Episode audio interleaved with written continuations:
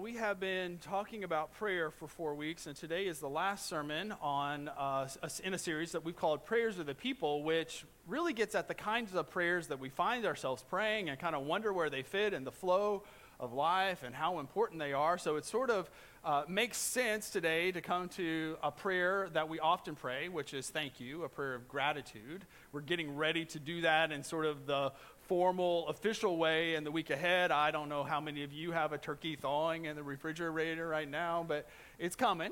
And um, that can be a perfunctory kind of thing. It can be. Um, it can be one of the things we do. It can be an excuse not to go to work, which is great. It can be an excuse to get together, which is, uh, which is great as well. But it also can get kind of lost in the busyness of a season that is launching. I don't know if you know this. This is one of the years where we go from Thanksgiving, and then on Sunday following Thanksgiving, we go right into Advent. So uh, we have uh, kind of that switch that's going to happen, and we go right into the holiday season. I feel like I already need to take a deep breath and let it out. That's what I hope we'll do today as we think about the kinds of prayers that we find ourselves praying and why they matter. It made me think of maybe the first prayer that I learned to pray, maybe the first prayer that some of you learned to pray. God is great, God is good. Let us thank Him for this food. Amen. It's not a bad prayer. Uh, and for a lot of the reasons that we've been talking about. For one, prayer doesn't have to be fancy, does it? That we kind of come, come around to some idea that we have to get the words right for God to understand. And this simple prayer reminds us that that's, that's not necessarily true. It doesn't have to be big and flowery for sure. And uh, this is a good place to start. God is great, God is good. And out of that, we're going to be grateful. And we're going to do that in a way that's kind of an everyday sort of thing. One of the great opportunities of life is to flow into, find the rhythm of gratitude in the everyday. To use a simple meal as an excuse to build into our lives the practice of gratitude. And that's really what we're talking about. This, this prayer, this prayer of thank you, is our chance to stay connected in the everyday to God's goodness, to gain the ability to see it and to notice it in the circumstances of our lives. And that's not a small thing, is it? It's not something that we're all necessarily good at, or it doesn't come natural for us. In the story that we just heard, and the story we're going to talk about today, we see that it's not kind of the common thing to do. It's not the, the thing that everybody does. And so there seems to be an opportunity here for us ordinary moments becoming opportunities to see what we might otherwise miss. In this way, gratitude is maybe the key that unlocks our faith. In his famous book on finding our calling, Os Guinness has a chapter on gratitude. Uh, and the title of that chapter is the thing that I, that I just want to bring up today. It's, uh, the title is Let Your Thanks Be Thanks. And it, it kind of gets at how gratitude and thanksgiving are are really about a way of looking at the world, a way of recognizing what's going on in the world. The question behind the practice of gratitude is simple Will I think more about what I have, or will I think more about what I lack? And if you were to, like, kind of do a, a, a, scale of 100% and 50 50 being sort of equal thinking, where would you put yourself in that, that framework? How much is your thinking about what you have and how much of your thinking is about what you don't.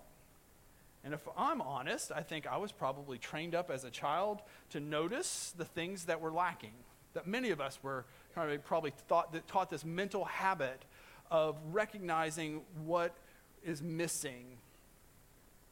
And kind of paradoxically, the more we have, the more I think we're kind of prone to notice the few things that, that we don't.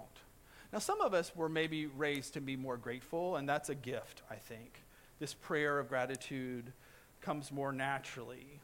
But many of us work with a mentality of scarcity and need to recognize that this is, in fact, a story of God's abundance. And that is actually true despite the circumstances that we're, we're living in. That, in fact, the circumstances we live in are the reason why we need to pray prayers of gratitude, because we will get fooled again and again and again into this being a story, a story of scarcity when we swim in the sea of God's abundance. And in fact, the prayer of gratitude is how we learn to see the truth. So Paul writes in 1 Thessalonians 5:16 sort of famously about gratitude, rejoice always, pray continually, give thanks in all circumstances, for this is what God wants for you. Is a way of understanding. That's what God wants for us is to have this ability in whatever comes in all circumstances to interject something into those circumstances. It becomes the thing that we bring to our lives, whatever our lives bring to us. And that's why the scripture doesn't say, give thanks for all circumstances. Have you sort of read it that way, maybe? Like, we're going to give thanks, we're going to be happy about, and have to pretend like it's okay when it's not okay. Like, this is really crappy, but I'm going to give thanks to God for that. I don't know that that's what Paul's asking us to do. But I think he's saying is that even if it is really not so great, there is something that we can bring into the situation and an awareness that we bring. And that is important that we do. In fact, if we don't bring that, then we're going to get kind of brought along. We're going to be drug along by whatever our thinking says is true, kind of how we tend to see things. Ted Loder has written a, a prayer in his book, Guerrillas of Grace. I wanted to offer up a few prayers today. The simple one, God is great, God is good or this one that's a little more a little more complex, but gets at how we get distracted. This um, prayer in Guerrillas of Grace says this. I won't read the whole thing, but Eternal One, there's something I wanted to tell you. But my mind races with worrying and watching, with weighing and planning, haunted by a hundred floating fears of war, of losing my job, of failing, of getting sick and old, of having loved ones die, and of dying. Oh, Father in heaven, perhaps you've already heard what I wanted to tell you. What I wanted to ask is forgive me, which is one of the, the prayer we talked about last week. Heal me, which is the prayer we talked about the first week. Increase my courage. Renew in me a little of love and faith and a sense of confidence and a vision of what it might mean to live as though you were real and as I mattered and as everyone was brother and sister. And then this part. What I wanted to ask for is peace enough to want and work for more, for joy enough to share, and for awareness that is keen enough to sense your presence here, now, there, then, and always. And that's what I think we're hoping for. This is what the prayer of gratitude makes possible to have an awareness keen enough to notice that God's presence is present and that God's presence is, is not dependent on circumstances. And that's what we, I think, read in the, the story of the healing of the lepers in Luke's gospel. It is a story ultimately about someone who is grateful, but more than that is a story about someone who has an awareness keen enough to recognize God's at work. And that that's what we discover in the story is that that's not a given. That in fact, only one person out of 10 has that awareness. So let's think of that story for a second. Uh, it's a story of healing. There are a lot of stories of healing in, in the Gospels, and, and, especially in Luke's Gospel, the healing of people with leprosy is, is kind of comes to the forefront because Luke's always looking for who's on the margin of the margin of the margin. And in the ancient world, if you go to the margin of the margin of the margin, you think of the people who have it bad physically, the people who have it bad socially, emotionally, and spiritually. Lepers kind of come to the forefront. They're the people who kind of get the, the bum deal in life there's a physical ailment.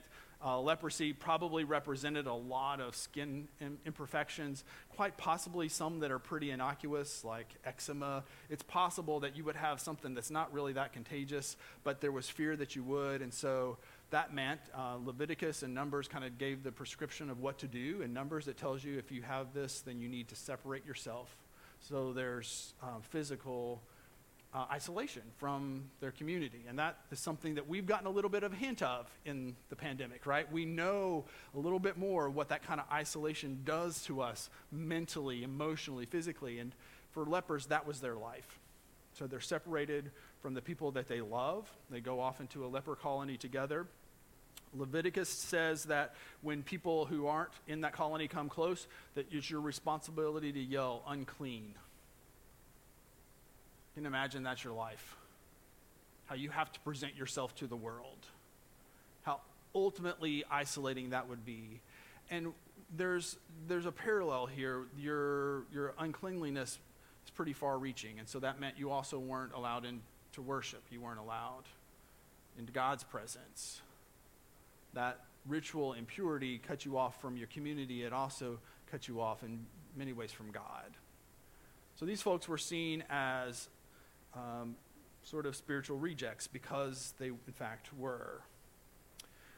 The only way out of this, according to back to Numbers and Leviticus, the Levitical law, uh, the only way out of this is to be cleansed and then to go and present yourself to the priest. We hear that in the story. And the priest's job was not to bring the healing, but to recognize it.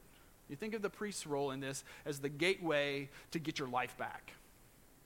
So imagine you're a leper Imagine you're separated from everybody you love. Imagine that you long for that day when you would get your life back. You long for the day, the one thing you want, the thing that you go to bed thinking about, is being presented to the priest and being deemed clean again. Those words are throughout the gospel text clean and healed and saved.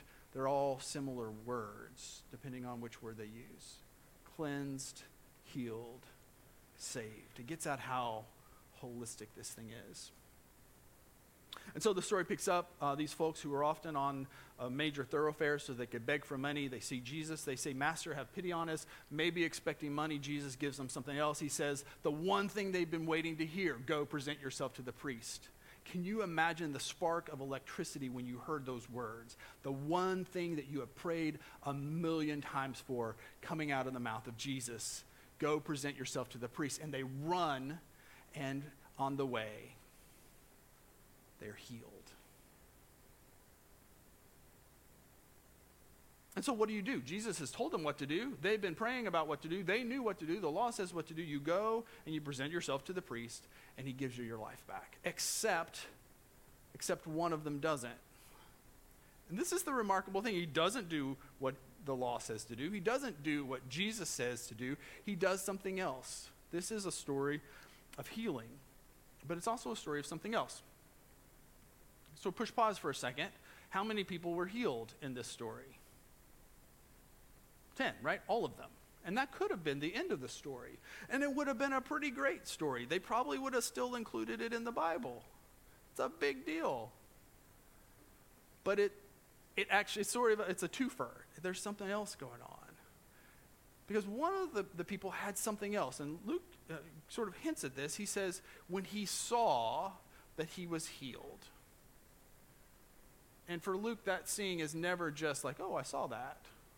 It points to an insight. Somehow, there's one of these people who are, who are healed, one of these lepers, who sees that healing as part of something else. And instead of going to the priest and saying, Hey, I want my life back, he goes back to Jesus and says, Thank you for giving me my life back. That's, that's the switch. Somehow, and that's, that's the question I kind of bring to the story as I've read it this week. Like, what gives you that ability in that moment to have that awareness that this is somehow part of what God's doing in the world and so, something that God's doing in me, and that I need to go to Jesus about that? And to, to give him thanks. One of the things that you notice as he does that is um, he doesn't hold back much, right? And when we think about gratitude, I don't know, uh, but maybe one of the obstacles to gratitude is that we're, I don't know, we're, we're proper, we're, we're, you know, distinguished, we're thinking people, we're, uh, we did a survey of the church many years ago and found out that we were smarter than the average people around us. A little more. By that I mean we're more had, had a higher level of education. I don't know if that means smarter or not, but though sometimes I like to think that. That was a long time ago, so you know I don't know if it still applies yet or not. But we tend to be a little more reserved, and that's not that's not all bad. But you do see in this picture someone who got their life back. What are you gonna do? He falls at Jesus' feet and he praises God, and he gives thanks. Uh, there is an Old Testament story that sounds a lot like this, by the way. It's the, the story of the healing of Naaman, and it comes up twice in Luke's gospel. So you have to think this is in the back of Luke's mind as he writes. And uh, the stories are similar. This is in 2 Kings 5. The, the, bo- both stories involve someone who was healed In both of those stories, the person who was healed was a foreigner. And so, with the leprosy thing, you have all of that isolation and physical and emotional and spiritual um, separation. And then on top of that, we learn that this is a, a Samaritan, so he's also not one of us. There's, there's just another level of separation. And in 2 Kings, we find that same story with Naaman. He comes, and the only person he knows to go to is Elisha. And Elisha says, Go wash yourself in the river. And when he does, he's cleansed. And he goes back and he praises God. Very similar, in a, in a very similar way, he gives thanks to God. And in that story, in 2 Kings 5, Naaman declares, Now I know that there's no God in all the earth except in Israel. I mean, the discovery uh, in the circumstances of his life is that, that there, there is a God who is who's, who's, who's worthy of us falling on our face and praising and giving thanks. The healed leper also worships. I, it just is a reminder that there is something in, in, in that and that orientation toward life falling on his face. There's a, a submission, there's a recognition of authority, but there's also a reverence and an awe that's cultivated. Chesterton said this about gratitude that it's the highest form of thinking, that it's happiness doubled by wonder. I think we need that. I think we need to remind ourselves that we need that. I think we need to make space for that in all, all our thinking and all our acting and all our doing. Those of us who tend to think our way in and out of problems would do well to cultivate some wonder and let down our guard and just be awed a little bit what has happened to, to, this leper, he recognizes, is a gift of pure grace. It's not something he did for himself. It's not something that he earned. It's not something that he cultivated through his action. It is something that has been offered to him. Wow. And somehow, day after desperate day and night after long and lonely night, this man, out of all the others, has kept this ability going. This is what maybe fascinates me most about the story. What was it about him? And it doesn't really say. What was it about him that, that kept him from becoming bitter? Because he would have good reason to be bitter. What, what in the midst of a, that, that social isolation and being alone, has created an environment in which he still is able to recognize God's work when it happens when other people don't? What is it about how he handled his circumstances that changed this moment. You know, it's, it's said that in, uh, in these kinds of moments, it's not actually that we rise to the occasion. What we always do instead is fall back on our training. And so that's why any of us who have any kind of training in emergency situations or high stakes situations go over and over and over and over and over and over again how to do the thing. It's just one thing done expertly every time. And so we get the clue, actually, of how this man has lived his life and how he responded in the moment. What does he do? He goes, he goes back to Jesus, praising God, worshiping, and giving thanks. What do you want to guess? That's how he's lived his life. So the question is how do we cultivate that kind of, how do we train ourselves for gratitude so that when the moment comes, whether it's good or bad, we're able to recognize God's presence in it and respond appropriately when everybody else is responding in a different way. I don't know what your practice of gratitude is, but you know where we began is kind of simple.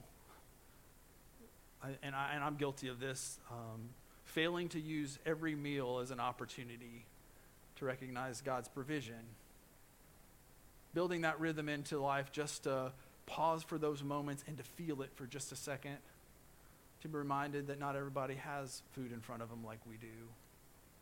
And then, of course, in the, the flow of our lives, to use big moments and not just go through the motions, not get lost in all of the preparations. This is a big deal to give thanks. because it teaches us how to see the world. It teaches us how to see each other. And it teaches us what the truth is. There is sort of a paradox that those of us who have a lot maybe are the least to feel it. This was the concern of the people of Israel in Deuteronomy 6 as they're going into the promised land. And maybe it's something for all of us who have a, a lot to hear. When the Lord your God brings you into the land he swore to your fathers, to Abraham, Isaac, and Jacob, to give to you, a land with large, flourishing cities that you didn't build, and houses filled with all kinds of good things you didn't provide, and wells you didn't dig, and vineyards and olive groves that you didn't plant. It's that gift of grace that is our lives. Then, when you eat and are satisfied, be careful that you don't forget the Lord who brought you out of Egypt, out of the land of slavery. You know, the, the, the, it said that the worst experience in life is to have something good happen to you and have no one to thank. The good news is we have someone to thank, and in all circumstances, not for them, but through them and in them. The keyness, key to the fullness of life is not having what we want, but wanting what we have and coming to realize it as a gift. And we become those who don't forget. That's our goal, that's our responsibility, that's our calling, is to be those who remember. And we do that by practicing gratitude. And so today we're going to give thanks. We're going to take a moment uh, to pause and reflect and uh, have a moment of silence in which you are able to, in your own words, say, God is good, God is great, thank you. And then I'm going to pray a prayer over us, and this is a a prayer ahead of your Thanksgiving meal. It is from a book called Every Moment Holy, which is about the thing we've talked about, how you weave into the rhythms of life and the everyday. And some of the, the, the prayers in that book are uh, uh, obscure, things like a prayer for the first snowfall, which is, um, which is you know, pretty wonderful. Might be maybe not something that I had thought about. Um, but there's also, there are prayers, there's one in there for uh, people who have a job, uh, for those who are employed, and a prayer that you could pray at the start of every day that reminds you that your presence here in this work is a, is a reminder of Christ's presence here. And then this prayer, which I'll pray in a second, a liturgy for feasting with friends, a reminder of the power of gratitude and celebration together. And may it sort of remind you as you do that this week in whatever way that um, we have a lot to be thankful for and that we have a God who's good. And so let's pray together, offering in these moments of silence our prayer of gratitude to God in all circumstances. Let's pray.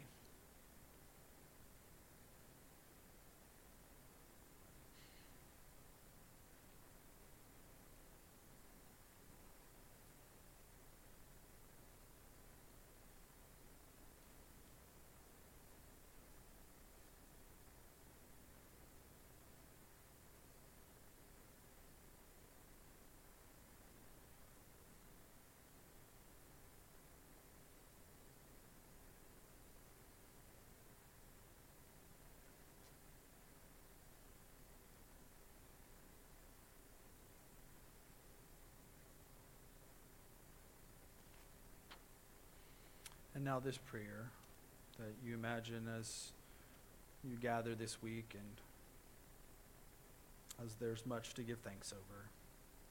A reminder God, we pray, remembering that gathering joyfully is indeed a serious affair. For celebrating and all enjoyments gratefully taken are at their heart acts of war for in celebrating, we declare that evil and death, suffering and loss, sorrow and tears will not have the final word in this world and in our lives. We pray that our celebrations would fall like a great hammer blow against the brutal night, shattering the gloom, reawakening our hearts, stirring our imaginations, and focusing our vision so that we might see the kingdom of heaven that is to come that we might see the kingdom that is promised, that we might recognize the kingdom that is already indeed among us. For the resurrection of all good things has already joyfully begun. God is great. God is good. We give thanks. Amen.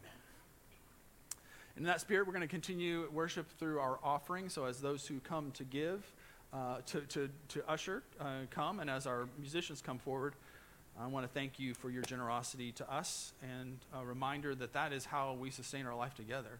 Uh, and not for a moment do we take for granted what a joy it is to be in this together with you. And as we serve each other and the world, it becomes yet an, another opportunity in all the circumstances of life to have people to celebrate with and to give thanks with and to worship with. And so, as you give, may that also be an act of worship, an act of joy, an act of celebration as we join God and we join each other in his work in the world. Let's sing.